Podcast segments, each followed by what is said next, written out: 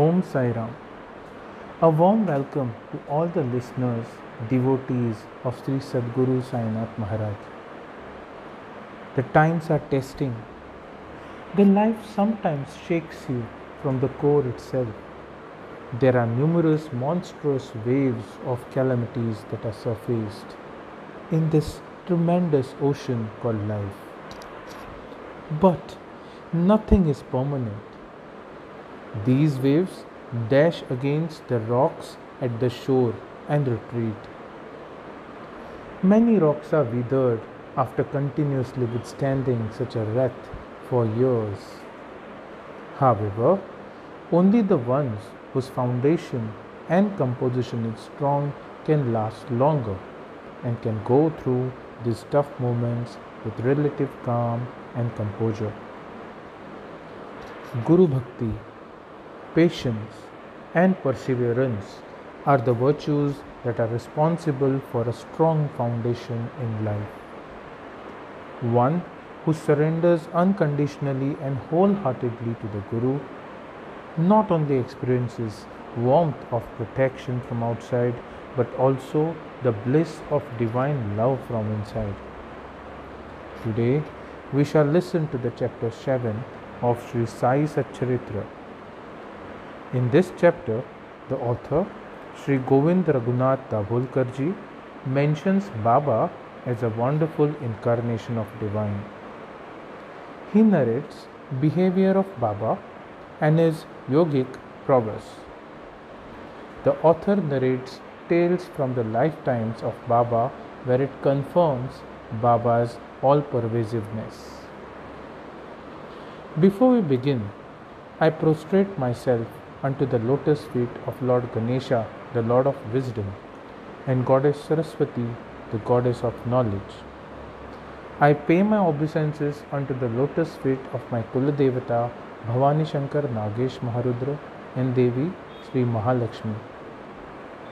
My maternal deities, Sri Devki Krishna Ravarnath, Sri Ramnath, and Sri Devi Sateri. My Guru Sadguru Sri Sainath Maharaj my parents, and my grandparents. Last but not the least, I pay my respects to you all, my listeners. Let us now begin. Chapter 7 Wonderful Incarnation Sai Baba knew all yogic practices.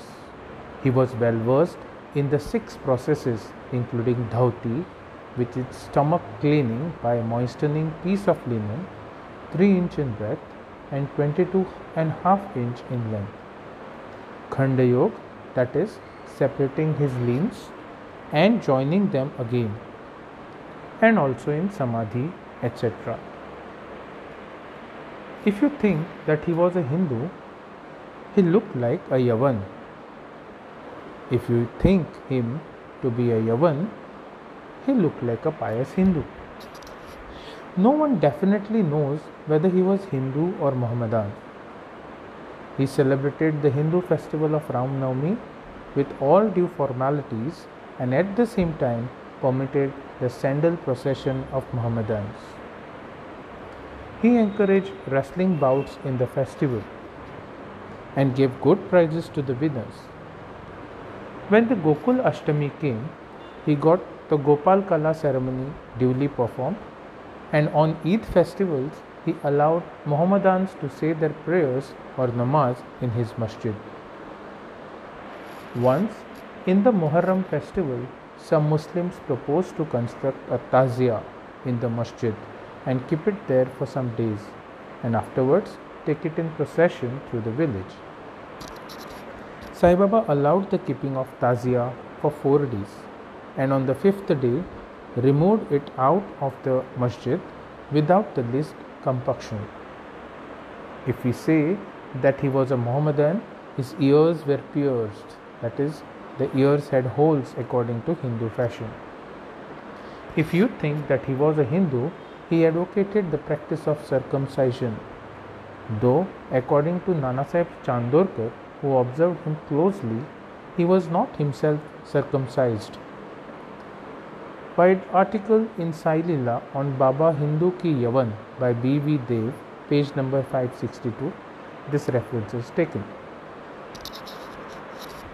Now, if you call him Hindu, he always lived in the masjid, and if Mohammedan, he always uh, had always the dhuni, sacred fire there. And the following things, which are contrary to the Mohammedan religion, that is, grinding on a hand mill, blowing of conch and bells, oblation in the fire, bhajan, giving of food, and worship of Baba's feet by means of arghya, that is, water, were always allowed there. Now, if you think that he was a Mohammedan, the best of Brahmins and Agnihotris, living aside their orthodox ways, fell prostrated at his feet. Those who went to make inquiries about his nationality were dumbfounded and were captured by his darshan. So, none could definitely decide whether Sai Baba was Hindu or Mohammedan. This is no wonder, for he completely surrenders himself to the Lord by getting rid of his egoism and body. Consciousness thus becomes one with him and has nothing to do with any questions of caste or nationality. Such a one as Sai Baba was. He saw no difference between caste and, and creed, and even beings and beings. He took meat and fish with fakirs, but did not grumble when dogs touched the dishes with their mouths. Note, Malsapati, an intimate Shirdi devotee of Baba, who always slept with him in masjid, and Chavadi said that Baba told him that he was a Brahmin of Pathri and was handed over to a fakir in his infancy. And when he told this, some men from Pathri had come, and Baba was inquiring about some men from that place. This is with Sai Leela 1924, page 179. There is another note which says Mrs. Kashibai Kanetkar, the famous learned woman of Pune, says in experience number 8, which is published on page 79 of Sai Leela, volume 11 in 1934, she says, On hearing the Baba's miracles, we were discussing according to our theosophical convention and fashion whether Sai Baba belonged to black or white lodge.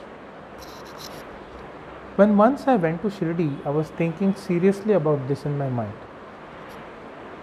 As soon as I approached the steps of Masjid, Baba came to the front and pointing to his chest and staring at me spoke rather vehemently. This is a Brahmin, pure Brahmin. He has nothing to do with black things.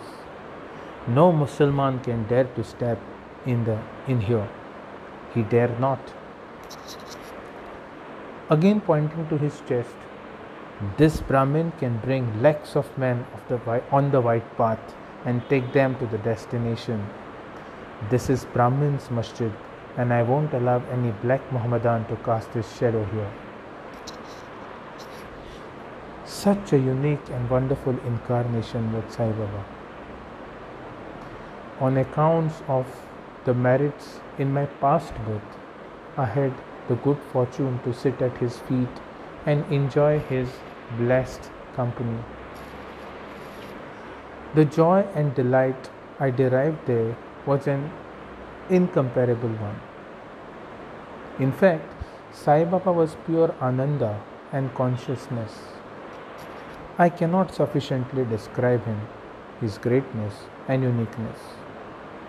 He who took delight at his feet was established in his own self. Many sannyasis, sadhakas, and all sort of men aspiring for salvation came to Sai Baba. He always walked, talked, and laughed with them, and always uttered with his tongue, Allah Malik. That is, God is the sole owner. He never liked discussions or arguments. He was always calm and controlled, though irritable at times, always preached full Vedanta, and nobody knew till the date who was Baba. Princes and poor, people were treated alike by him. He knew the innermost secrets of all, and when he gave expression to them, all were surprised. He was the repository of all knowledge. Still, he feigned ignorance. He also disliked honor. Such were the characteristics of Sai Baba. Though he had a human body, his deeds testified to his godhood. All people considered him as the Lord God in Shirdi. Behavior of Sai Baba Fool that I am, I cannot describe Baba's miracles. He got almost all the temples in Shirdi repaired. Through Tatya Patil, the temples of Shani, Ganpati, Shankar Parvati, village deity, and Maruti were put in order. His charity was also re- remarkable. The money he used to collect as dakshina was freely distributed. Rupees 20 to some, rupees 15 or 50 to others every day. The recipients, though that this was a pure charity money, and Baba wished that it should be used, uh, usefully employed. People were immensely benefited by having a darshan of Baba. Some became hale and hearty. Wicked people were turned into good ones. Kushtha or leprosy was cured in some cases. Many got their desire fulfilled. Without any drops or medicine being put in the eyes, some blind men got back their sight, and some lame ones got their legs. Nobody could see the end of his extraordinary greatness. His fame spread far and wide, and pilgrims from all sides flocked to Shirdi. Baba sat always near the dhuni and eased himself there, and always sat in meditation, sometimes with and on other times without a bath. He used to tie a white turban on his head and wear a clean dhotar around his waist and a shirt on his body. This was his dress in the beginning.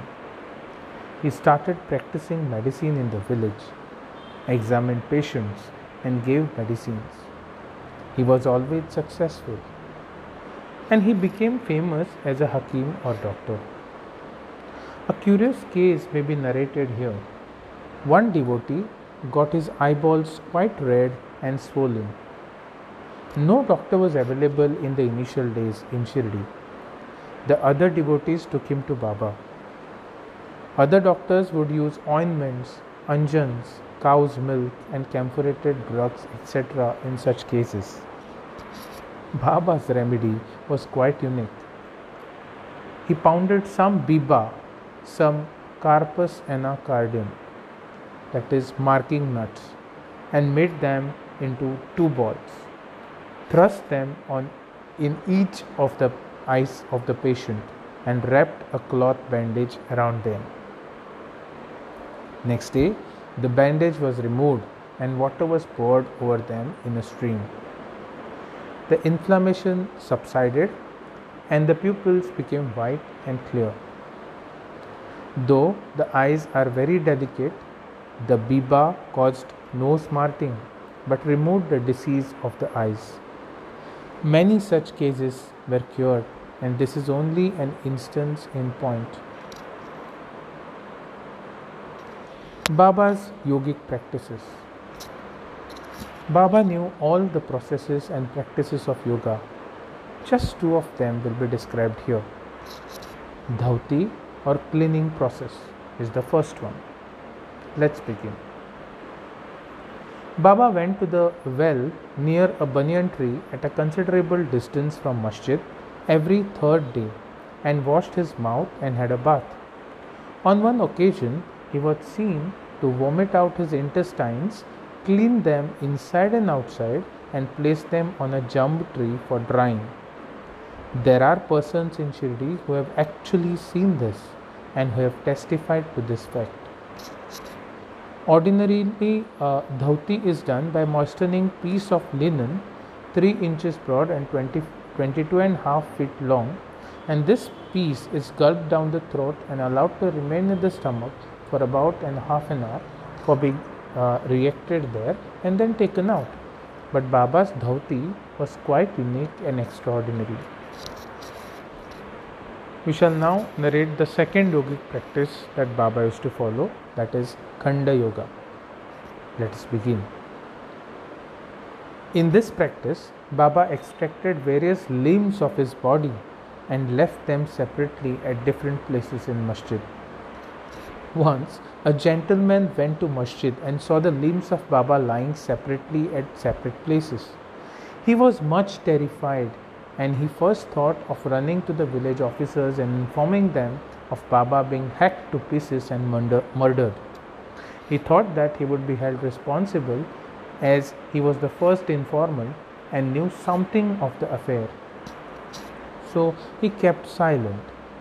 But the next day, when he went to the masjid, he was very much surprised to see Baba hale and hearty and sound as before. He thought that what he had seen in the previous day was only a dream. Baba practiced yoga since his infancy, and nobody knew or guessed the proficiency he had attained. He charged no fee, fees for his cures. He became renowned and famous by virtue of his merits, gave health to many a poor and suffering person. This famous doctor of doctors cared not for his interest but always worked for the good and welfare of others. Himself suffering unbearable and terrible pain many a time in the process. One such instance I give below, which will show the all pervasiveness and the most merciful character of Sai Baba. Baba's all pervasiveness and mercy. In the year 1910, Baba was sitting near the Dhuni on Diwali day and warming himself. He was pushing firewood into the dhuni and was bright, which was brightly burning. A little later, instead of pushing logs of wood, Baba pushed his arms into the dhuni. The arm was scorched and burnt immediately. This was noticed by the servant Madhav and also by Madhavrao Deshpande Shama.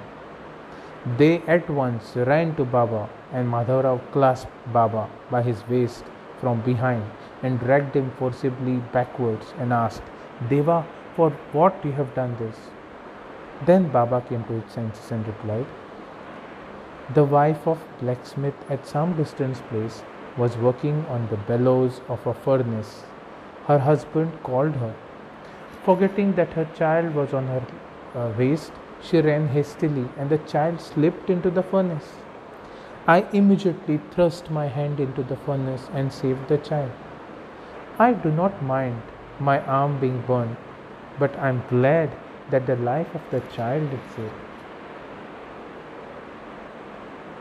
Leper Devotees Service on hearing the news of Baba's hand being burned from Shama, that is Madhavrao Deshpande, Mr. Nanasaheb Chandorkar, accompanied by a famous doctor, Parmanand of Bombay, with his medical outfit consisting of uh, ointments, lint, and bandage, etc., rushed to Shirdi and requested Baba to allow Parmanand to examine the arm and dress the wound caused by the burn. This was refused Ever since the burn, the arm was dressed by the leper devotee, Bhag- devotee Bhagoji Shinde. His treatment consisted in massaging the burned part with ghee and then placing a leaf over it and bandaging it tightly with pattis or bandages. Mr. Nanasaheb Chandorkar solicited Baba many a time to unfasten the pattis and get the wound examined and dressed and treated by Dr. Parmanand with the object that it may be speedily healed. Dr. Parmanand himself made similar request, but Baba postponed, saying that Allah was his doctor and he did not allow arm to be examined. Dr. Parmanand's medicines were not exposed to their to their air of Shirdi as they remained intact but he had the good fortune of getting darshan of Baba. Bhagoji was allowed to treat the hand daily. After some days, the arm healed and all were happy. Still, we do not know whether any trace of pain was left or not. Every morning, Bhagoji went through the program of loosening the pattis, massaging the arm with ghee, and tightly bandaging it again. And this went on till Sai Baba's Samadhi. Sai Baba, a perfect Siddha as he was, did not really want this treatment, but out of love to his devotee, he allowed the upasana, that is, service of Bhagoji, to go on uninterrupted all along. When Baba started for Lendi Bagh, held an umbrella over him and accompanied him. Every morning, when Baba sat near post close to the dhuni, Bhagoji was present and started his service. Bhagoji was a sinner in his past birth. He was suffering from leprosy. His fingers had shrunk and his body was full of pus and smelling badly. Though outwardly he seemed so unfortunate, he was really lucky and happy, for he was the premier servant of Baba and got benefit of his company. Now we shall listen to Master Khaparde's plague case. I shall now relate another instance of Baba's wonderful Leela. Mrs. Khaparde, the wife of Mr. Dadasaheb Khaparde of Amravati, was staying at Shirdi with her young son for some days. One day, the son got high fever, which was further developed into bubonic plague. The mother was frightened and felt most uneasy. She thought of leaving the place for Amravati and went near Baba in the evening when he was coming near the Wada, now Samadhi Mandir, in his evening rounds for asking his permission. She informed him in a trembling tone that her dear young son was down with plague. Baba spoke kindly and softly to her, saying that the sky is beset with clouds, but they will melt and pass off and everything will be smooth and clear. So saying, he lifted up his kafni up to the waist and showed to all present four fully developed bubos as big as eggs and added, See how I have to suffer for my devotees. Their difficulties are mine. Seeing this unique and extraordinary deed or Leela, the people were convinced as to how the saints suffer pains for their devotees. The mind of the saint is softer than wax, it is soft in and out as butter. They love their devotees without any idea of gain and regard them as their true relatives. With this note, with a choked voice, we We prostrate to our Baba. Let us go to the next topic. Going to Pandharpur and staying there. I shall now close this chapter after relating a story illustrating how Sai Baba loved his devotees and anticipated their wishes and movements. Mr. Nanasaheb Chandorkar, who was a great devotee of Baba, was Mamlatdar at Nandurbar in Khandesh. He got an order of transfer to Pandharpur. His devotion to Sai Baba bore fruit and he got an order to go and stay at Pandharpur, which is regarded as the Bhu Vaikuntha or heaven on the earth. Nana Sahib had to take immediate charge, so he left immediately for the place without even writing or informing anybody at Shirdi. He wanted to give a surprise visit to Shirdi his Pandharpur, see and salute his Vithoba or Baba, and then proceed. Nobody dreamt of Nana Sahib's departure for Shirdi, but Sai Baba knew all about this, as his eyes were everywhere, omniscient. As soon as Nana Sahib approached Neemgaon, a few miles from Shirdi, there was stir in the masjid at Shirdi Baba was sitting and talking with Malsapati, Appa Shinde, and Kashiram when he at once said, Let us all four do some bhajan. The doors of Pandhari are open, let us merrily sing. Then they begin to sing in chorus, the burden of the song being, I have to go to Pandharpur and I have to stay on there, for it is the house of my Lord. Baba sang and the devotees followed him. In a short time, Nana Sahib came there with his family, prostrated before Baba, and requested him to accompany them to Pandharpur and stay with them there. This solicitation was not necessary, as the devotees told Nana Sahib that Baba was already in the mood of going to Pandharpur and staying there. Hearing this, Nana Sahib was moved and fell at Baba's feet. Then, getting Baba's permission, Udi, which is sacred ash, and blessings, Nana Sahib left for Pandharpur. There is absolutely no end to Baba's stories, but let me now make a halt here, reserving for the next chapter other topics such as importance of human life, Baba's living on arms, Baizabai's service and other stories. Bow to Sri Sai, peace be to all. Om Sai Ram.